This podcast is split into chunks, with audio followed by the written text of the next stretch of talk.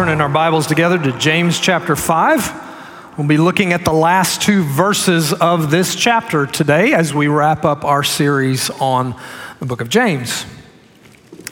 My wife and I have been married for uh, 24 years. And the first time I met her, which was at church, I knew I wanted to marry her. She, on the other hand, took a little time to come to the same conclusion. And that was okay because I was determined to be patient in making my appeal for her to marry me. And my appeal didn't come until about two years after we met when we were in a restaurant in San Antonio, Texas, and the waiter brought the dessert tray over to us to let us choose our desserts after our meal was over. And when he pulled off the cover of the dessert tray, there was only a ring sitting on the platter. And I got down on one knee and I said, Tamar, Proverbs 18 22 says, He who finds a wife finds a good thing. Baby, I think I've found a good thing. Will you marry me? and she said, Yes. I'm as stunned as you are. That was the moment, friends, that I made my formal appeal for her to marry me. And it was my last appeal. We'd been talking about it for at least a year, but I was not going to take no for an answer that day. So, fast forward many years later, our oldest son was about seven or eight. And one day he asked my wife, he said, Mommy, why did you get married to daddy? To which my wife said, Son, he was the only one who asked. Then he turned to me and he said, Daddy, why did you get married to mommy? And I said, Son, she was the only one that said yes. I ain't making this up. I had made appeals to others before her, but she was my last appeal. Praise God. Now, this morning, what we have in the final two verses of James is the last appeal. And you know, since January, we have studied this letter penned by the half brother of Jesus, the lead elder of the church in Jerusalem. And we've seen this amazing emphasis over and over again about a faith that works. That true Christian faith is not a faith that stays in the theoretical realm. No, the, the faith that James is talking about here is, is a faith that is lived out in real life. That kind of faith authenticates and demonstrates that someone has truly been transformed by the work of grace in their life. And so we've seen over the course of this series that it's a faith that actually sustains a person through trials and suffering. It's also a faith that puts the Word of God into action as we become doers of the Word. It affects our speech and the things that we say and text and tweet and post. It shapes the wisdom by which we live. It even impacts how we handle conflicts with each other. And it's a faith that's so gritty, it affects how we pray for one another, as we learned last Sunday. And today we'll see that James is making his last appeal for a faith so genuine that it motivates us to go after those who are straying from the faith. I want to say that again. In this last appeal, friends, James concludes his letter with an instruction to live out a genuine faith by pursuing those who have gone astray. Let's see what God's word has to say about that, shall we? Let's stand together in honor of the reading of God's word and let's read the last two verses of James chapter 5, beginning in verse 19. Word of God says this My brothers, if anyone among you wanders from the truth, and someone brings him back, let him know that whoever brings back a sinner from his wandering will save his soul from death and will cover a multitude of sins.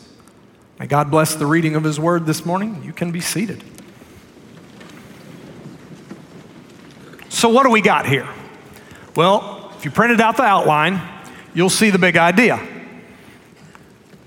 James's last appeal here is for us to make an appeal to those within the church who are going astray.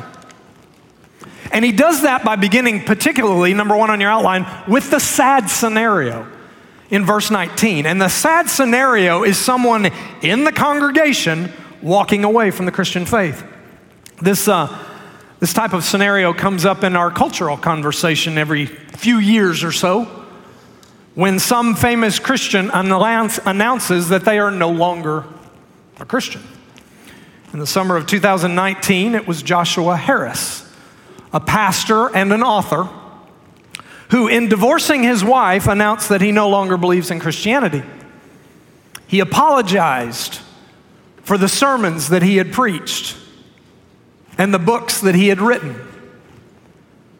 And then a month later, he marched in a gay pride parade in Canada, where he now lives. The media labeled Joshua's turn as his deconstruction.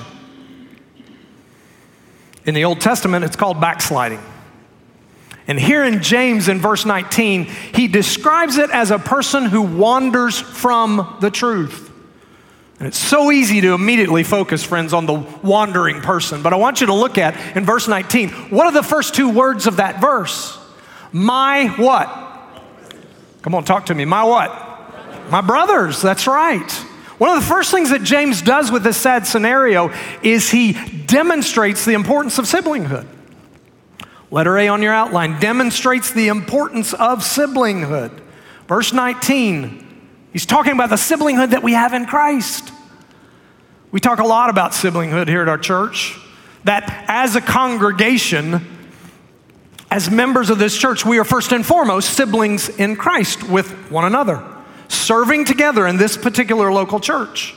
And that siblinghood matters because, as brothers and sisters in Jesus, we've made a covenant together. That's, that's what church membership is it's a covenant. At its core, local church membership is about the promises that we make one to another. It's not a casual relationship because we are actually vouching for each other's testimony. So, siblinghood matters. Now, I'm honored to be an elder here in our church, but first and foremost, I am your brother in Christ. We're family. And James demonstrates that same kind of siblinghood in verse 19 when he uses the term my brothers. It's actually the 15th time he's used the term brothers in this letter. And then he uses the phrase, if anyone among you, my brothers, if anyone among you, just to be super clear who we're talking about here, James is talking about a person who claims Christ and is in the membership of the church. My brothers, if anyone is among you. You know, it's amazing to me how we can get all fired up about some celebrity Christian that we don't even know and have no relationship with when they say something stupid or they wander from the faith. But yet at the same time, we're ambivalent when a member of this church goes astray and we do nothing about it. You know why we're tempted to do that, friends? I believe we're tempted to do that because we can't do anything about Joshua Harris's situation except have an opinion about it, and that's easy. But a situation in our church, like the church discipline case that the elders shared with our church about at the most recent member meeting, no, that kind of situation requires responsibility. That requires ownership. And consistent with the entire book of James, it requires a faith that works through difficult situations. See, when we pursue somebody in our church who is wandering from the faith, the stakes are actually higher. Because we're not talking about an acquaintance, we're talking about a sibling. James is describing a sad scenario that demonstrates the importance of siblinghood, and at the same time, Letter B on your outline, it reminds us all of our own depravity. This sad scenario that he's talking about reminds us all of our own depravity.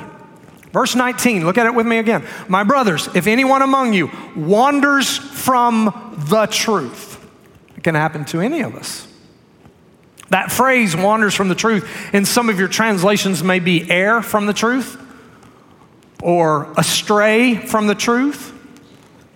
They're all pointing to the same thing. This is a person who has lost their way and is wandering aimlessly from the path that they were previously on. James learned this just as we do today from the teachings of Jesus. Think, think about the parable of the lost sheep. In Matthew 18 12, Jesus asked the question If a man has a hundred sheep and one of them has gone astray, does he not leave the 99 on the mountains and go in search of the one who went astray? It's a rhetorical question, friends. And the answer is, of course he does. See, in the original language in the New Testament, the word for astray in the parable of the lost sheep is the exact same word in James 5:19 here for wanders. you know, if you're a parent raising kids in your home right now, it's good for us to be reminded that this also applies to the job of being a parent. It is easy to give in to your kids, isn't it? It's easy to give up on your kids and just let them do whatever they want. Parenting is a weary job at times, and it can grind you down. Amen. but today, parents, we can be encouraged. We have a limited amount of time to shepherd our kids' hearts towards the truth. And when they wander off the path, we are to do exactly what James is describing here. One of the things that I painfully discovered about parenting, just like marriage, is that God uses parenting in my life as a sanctifying work, a sanctifying work in me. And yes, I get frustrated most by the people who share my last name, but that is mostly because many times the Lord is using that to remind me of my own depravity, my own need for Jesus. He does that in the church too. Our, our, disappointment and even our frustration with other siblings in Christ who have wandered from the faith should remind us of just how easy it is for any of us to wander from the truth. And the truth that James is referring to here in verse 19 is twofold it is the truth, Jesus, and it is the truth, the Word of God, the Scriptures. It's both. Jesus said in John 14, 6, I am the truth in John 17, 7, Jesus was praying for his followers and he said, Father, sanctify them in truth. Your word is truth. So it's both. James is talking about somebody who's wandering away from the truth, the written word of God, and as a result is also wandering away from the truth, the person of Jesus. See, brothers and sisters, if we neglect our Bibles, we will ultimately reject our Savior. It's just a matter of time. This is all about wandering away from the truth. A few weeks ago, Oprah did an interview with Harry and Meghan. And Oprah did what she's done for many years in that interview, in that in one of her questions to Harry and Meghan, she used the phrase, your truth, to distinguish it between my truth, as she would describe it. She does that a lot. And that is a common way that the world thinks about truth today. So I want us to be clear in our gathering today that there is no pronoun that ever comes before the word truth. Ever. Truth is an objective reality that we must come to know and believe. Truth has a name, and his name is Jesus. Amen. My brothers, if anyone among you wanders from the truth, what's the next phrase? And someone brings him back. Now, James is going to elaborate on bringing the wanderer back in the next verse. But if you remember, one of the first points that James made right off the bat in James chapter 1 was that, that in any trial, it can lead to temptation into sin. And that's sobering when you think about it. That's why we're being charged here in chapter 5 to bring back someone who is wandering from the truth. They may have gone through a trial recently, and they're now giving into temptation. And we all go through trials, so we're all prone to give into temptation. we're all susceptible to wander from the truth. This is the kind of sad scenario that should remind us all of our own depravity. That's what John Newton described in the great hymn, Come Thou Fount, in 1758. Prone to wander, Lord, I feel it. Prone to leave the God I love. Here's my heart. Oh, take and seal it. Seal it for thy courts above. Church family, may we never forget just how easy it is for any of us to wander from the truth, which is why we must live in relation with each other in a healthy, with a healthy understanding of our own depravity, our own propensity to wander. It's a sad scenario that James describes. But then he moves to number two on your outline, verse 20, the clear command. The clear command in verse 20. Take a look at it with me.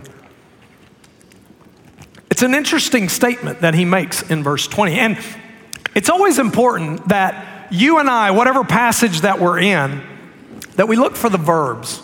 This is particularly true in the New Testament. We look for the commands, the imperatives, as they're called. Because we want to know what the Lord expects of us, right? We want to know what the scripture is calling us to.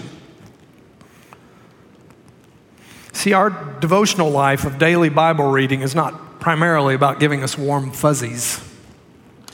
It's not about making us feel good. That's not its primary objective. The Bible actually says about itself in 2 Timothy 3:16, it says this that all scripture is breathed out by God and profitable for teaching, for reproof, for correction, and for training in righteousness. Now, several of those things on that list are self explanatory, but the idea of reproof is to rebuke. The scriptures rebuke our wrong thinking, which is about doctrine, what we believe. And the scriptures rebuke our bad living, which is about our behavior, how we live. By the way, those two things always go together doctrine and behavior what we believe and how we live. They are connected to each other. Wrong thinking leads to bad living. And this just shows the consistency of the Bible because here in James 5, under the inspiration of the Holy Spirit, James gives a clear command about someone who is wandering in those two areas doctrine and behavior. And that command in verse 20 is let him know. I'll give you, it's a strange command. But that's the command let him know. What's that all about? Well, the command let him know, first of all, requires a teachable heart. Letter A on your outline would be a teachable heart.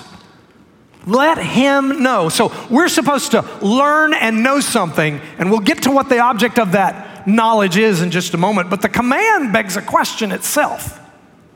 And the question is how teachable are you? How teachable am I? See, this may shock some of us, but this command presupposes that there's something we don't know and we need to know it. Do you believe that for you, you're the kind of person who thinks they have all the answers? Maybe I should ask somebody in your family that question about you. How teachable are you? Do you come to church or life group just to have your already established conclusions reinforced? Have you at some point concluded, you know, I think I have enough of this figured out, so I'm good? Friends, the problem with that kind of thinking is that trials and suffering are in your future. Remember in James 1, it's not if, but when we face trials.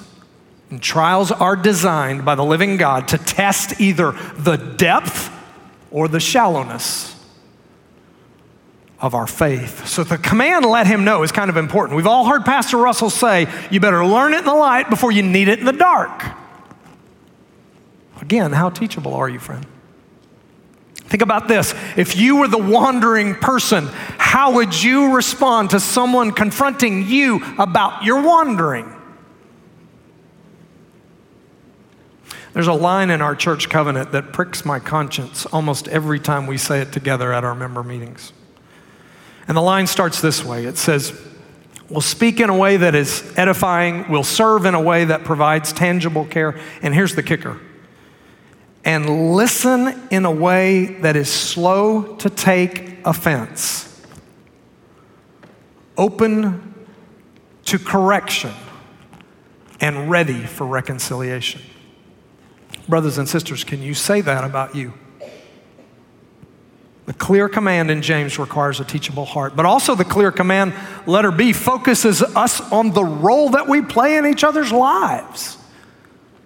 If the command in verse 20 is let him know, what, what are we supposed to know? All right, we'll look at it. Just keep reading. Let him know that whoever brings back a sinner from his wandering. Okay, hold up right there. I want you to think long and hard about whether you have ever done that in your Christian walk. Whether, as long as you've been a Christian, have you ever done that? Let's exclude our kids for this exercise, okay? Have you ever attempted it? I'm not even talking about success. Have you ever tried to do that? To bring a sinner back from their wandering? I'm going to guess that the answer for many of us is uh, no. I didn't even know I was supposed to do that, Pastor David, and it sounds kind of hard. Yeah, it is. So, if there's a fellow church member going through a difficult season in their life, a time of trial, you can go ahead and take the initiative and reach out to them because temptation is right around the corner for them. And it may be a temptation towards blatant sin, or it may just be a temptation to give up hope because of their trial. But you are to take the initiative. Or let's say, if in a conversation with another church member, they mention a book that they are reading and it's by an author that you know promotes a false gospel. Go ahead and take the initiative and lovingly warn them about what they are reading. Or if you know of a couple in this church who is struggling and contemplating divorce, jump in with both feet and lovingly warn them about the lies that the enemy is going to try to convince them of. Amen. Lies like, you deserve to be happy, or leave him, it'll be better, or leave her, the grass is greener, or your kids will be fine, they'll adapt. All lies from the enemy take the initiative and lovingly warn them.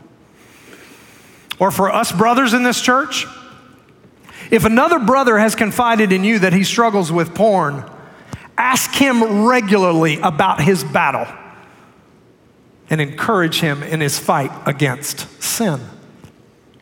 I go on and on, friends, but these are just a few examples of how we help the wandering person. James is focusing us on the role that we play in each other's lives. This is what we're supposed to do, but the question remains how are we supposed to do this?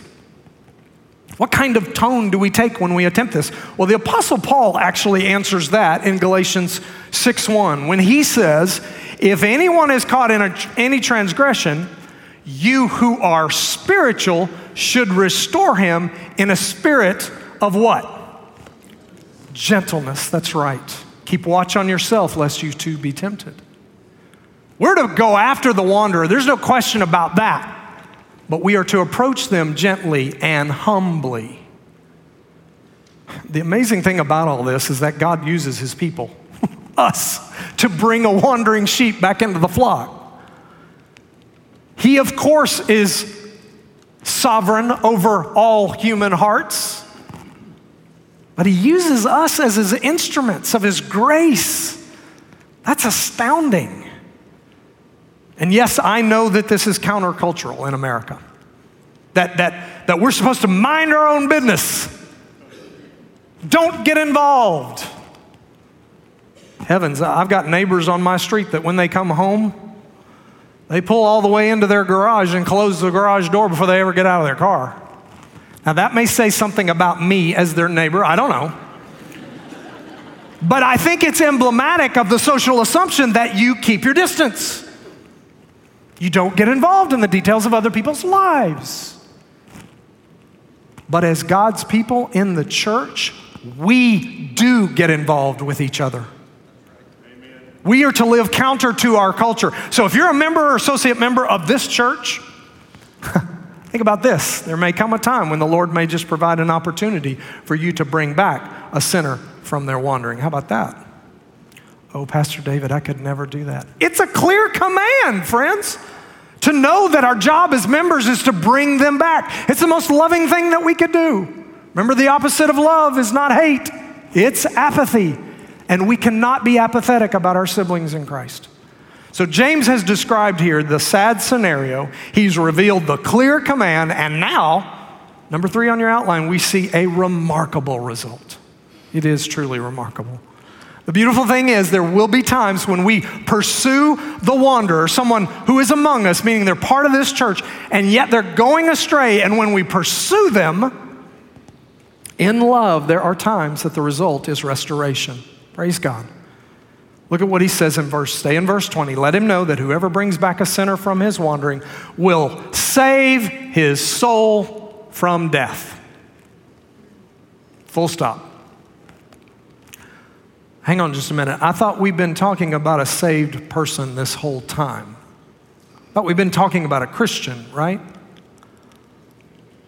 Well, I believe that we have been. Others may disagree with me on the interpretation of this passage. But I believe verse 19 encourages believers to pursue other believers who are wandering from the faith.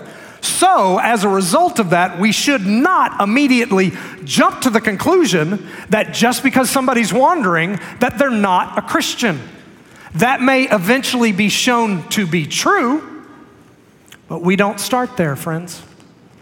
Instead, the goal is always with the hope of bringing back the person onto the path of faithfulness to Christ. And there are times that God, in His sovereignty, produces this remarkable result of restoration. And how the wanderer responds, that's how we know. That will ultimately prove whether or not they are a genuine believer in Christ. We don't make that determination going in, but we wait to see if they repent. And if they do repent, church, we celebrate. They come back to Christ, we rejoice because it shows that there is a genuine faith in them that is working in their life. But if they don't repent, they're simply demonstrating that their faith is just a mere profession, it's just words. It's not an actual saving faith that works, as James has talked about. And they are demonstrating that they're lost, even though that they're among us. 1 John 2:19 describes that person in this way. He says, They went out from us, but they were not of us. For if they had been of us, they would have continued with us. But they went out that it might become plain that they all are not of us. Friends, it's heartbreaking when a person does not repent. But it is a marvelous and beautiful thing when the wanderer comes back and restoration happens. It demonstrates the grace of God when that happens. Because there's not only restoration, but there's also forgiveness. Last on your outline would be forgiveness. Keep reading in verse 20. Whoever brings back a sinner from his wandering will save his soul from death and will cover a multitude of sins. Now, I found this last phrase very, very strange because I assume that the wanderer was wandering in one particular area with one particular sin. But in the end, we see that the restoration process says it covers a multitude of sins. So, what's that about? Well, in those times when there is an attempt to bring the wanderer back and it's successful, the repentance in their life proves that their soul was saved all along. To be clear, they're not getting saved again because somehow they lost their salvation. We would not affirm that. No, they are saved, but they were wandering from the truth and now they've been brought back. And someone who is brought back to the truth and onto the path of faithfulness to Christ, that person is proving that the gospel is true in their life. That their sins have been completely forgiven, every single one of them, because of the work of Christ. And again, this is consistent with the theme of the entire book of James. A person who has a real, genuine faith has a faith that lasts, that perseveres ultimately to the end. And this concept of covering over sins in the Old Testament is, is, comes up several times, particularly in the wisdom literature. For example, Psalm 32 1 says, Blessed is the one whose transgressions, transgressions is forgiven, whose sin is covered. In the Old Testament, the blood of the animal being sacrificed would cover the sins of the people, but it would only do so temporarily. That animal's blood could not permanently resolve the sin issue. And that's still true today, friends. There's no religious act, there's, there's no merit on our part. There's no level of sincerity in doing good stuff that can ever cover our sins. But when God sent his son Jesus and he died on the cross, Hebrews 10:14 puts it this way, by one offering he has perfected forever those who are sanctified. Amen. Jesus did it one and done. What I love about how this letter ends is these two parts of this remarkable result. Think about what he's saying here. That from our human perspective, we pursue the wanderer and we save their soul from death. But yet, from God's perspective, we're simply participating in the work of Christ because it is Christ who is the only one who covers a multitude of sins. God is so good to his people, isn't he? And we are a messy, sinful people. That's why we need each other. That's why we need Christ. And the blessing of the book of James is that it reminds us that God is still working to call messy, sinful people back to himself. James has made the appeal all throughout this letter to call us to a genuine faith. So, if it's true that a wandering Christian needs to be restored because they were wandering from the truth, how much more might a lost sinner need to come to Christ today?